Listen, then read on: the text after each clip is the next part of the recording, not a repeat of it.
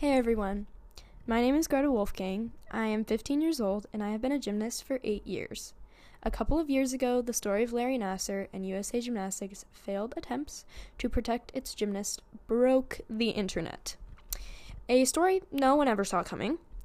After the news broke out, many gymnasts stepped forward and they told their stories of abuse.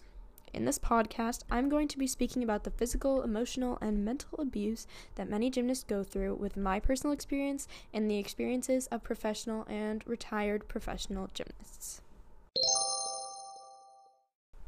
So, gymnasts go through many trials and tribulations that are not okay. They are constantly hearing comments that should never be spoken.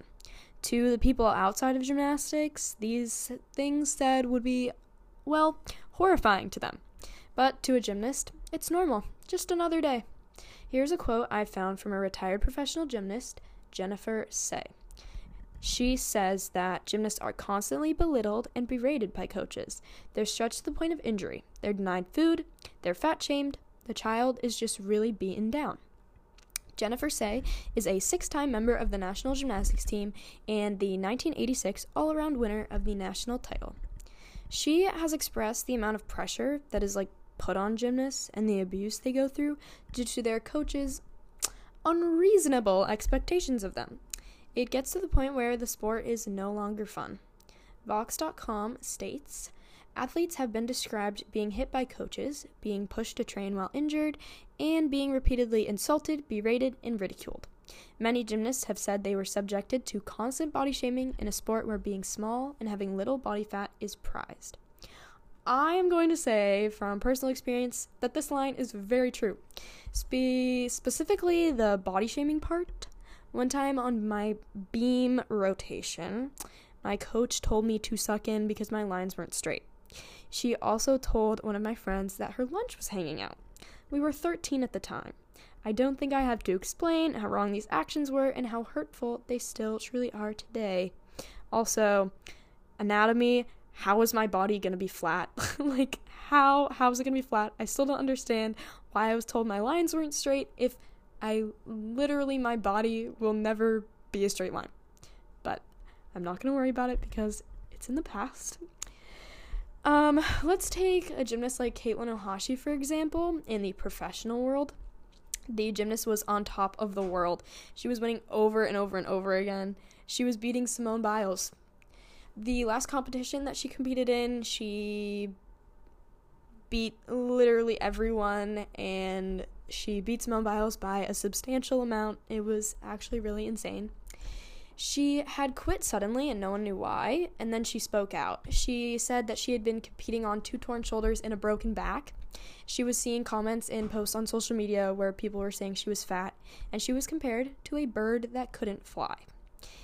She also said that her coaches participate participated in the abuse. And if any of you listeners have ever seen pictures of Katelyn Ohashi, specifically from whenever all this body shaming was happening, it was in 2013, 2014, I believe it was 2013.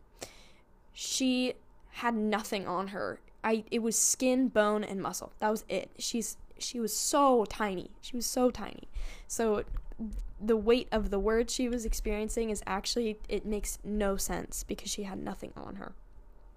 I think that gymnasts can't be expected and many gymnasts of course they can't be expected to do well and win over and over again if they have no positive feedback and or support from their coaches.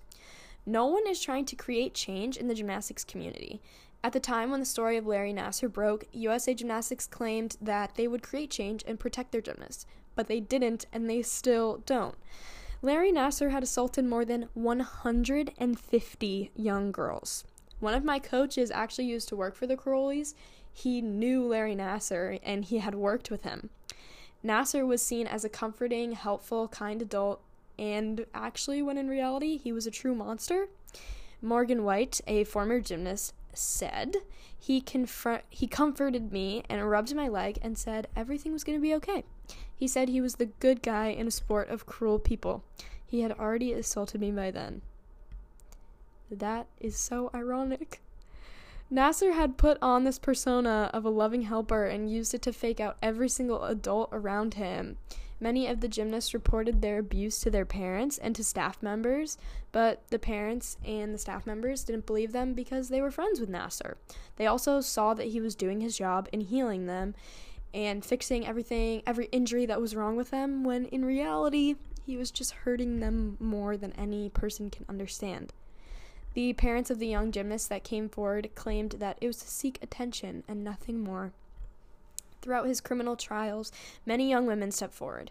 While watching the trials, there was one specific story that truly rocked me to my core and it stays with me, and I think about it all the time. Um, a mother had stepped forward up to the stand and she said she would be speaking in place of her daughter because her daughter couldn't make it to the trial date. She continued and told the story of how her daughter came into her car sobbing because she refused to be abused by Nassar anymore. Her mother immediately pulled her out of elite track gymnastics. She explained that her daughter fell into a group of troublemakers and turned to drugs and alcohol in an attempt to make her pain go away. No matter how hard her mom tried to get her to stop, she couldn't. Her mother said that she went into a concert and got raped again. Shortly after the second rape, she committed suicide. In the end of his trials, the sentence he faced was 40 years in prison for p- possession of child pornography, and then an addition of 125 years for continuous acts of sexual abuse. Nassar did things to those girls that caused lifelong problems, as we saw in many of the trials, if you ever watch them. USA Gymnastics and the people that work for them failed to protect hundreds of young gymnasts. As much as I would like to say things have changed, they have not. I will not fall for the facade that USA Gymnastics has fed the gymnastics community and just the country in general. Abusive coaches are continually hired, and the lack of background checks on trainers and physical therapists is wrong. The fact that the majority of the country believes that this problem is solved is also wrong. In my own personal experience, I have rarely faced physical abuse, but I have been belittled by my coaches so much that I began to doubt myself and my gymnastics. I have been told that competitions have been, and I quote, shit shows. My team and I have been told that our performance was embarrassing. The physical abuse I have experienced is not to the degree that others have faced, but it is still not okay. My teammates and I, and other teams, not just my teammates, at this gym, we're told to stand on the beam and our legs would be hit, and if we wobbled or fell off due to the blows, then it meant we weren't tight enough. In these problems, it's always like a gymnast problem. I continually like, I continuously notice this is that it's never like a problem that the coaches are saying things that break down gymnasts or actually break them down by hitting them or abusing them in any way, but just like it's always an us problem. It's always a gymnast problem. Okay, well, become more tolerant of it. Like, that's what's told to us. If our parents complain, it's they need to become more tolerant. This is how they become good at their sport. It just, it could all be avoided, and it just bugs me so much because how is it an us problem whenever we're the ones being broken down? All right, I apologize for this heavy episode, but attention needs to be called to this issue. These problems have not been solved, and I believe that the welfare of young girls needs to be improved. The comments that gymnasts are, are told cause deep rooted mental health problems, and like I said earlier, everything could be avoided. And I think that just like the weight of what we're carrying as gymnasts from our coaches, like it's these things don't need to be said for us to be good at our sport. So, the community of gymnasts and gymnastic parents and all of the good coaches that are out there, because there are good coaches out there, we need to join together and we need to bring awareness to this that this is not fixed. And we need to fix these deep rooted problems in the sport. I came up with a few ways that these problems could be avoided just to start, maybe. Um, to believe the victims until proven otherwise, always speak up if something seems off, and to make sure to do background checks on new employees when hiring, specifically for gym owners or etc. Also, as a victim, the website betterhelp.com states it's crucial to reach out for help if you can. Thank you for listening, and I hope you now understand the true weight of these issues and why they need to be fixed.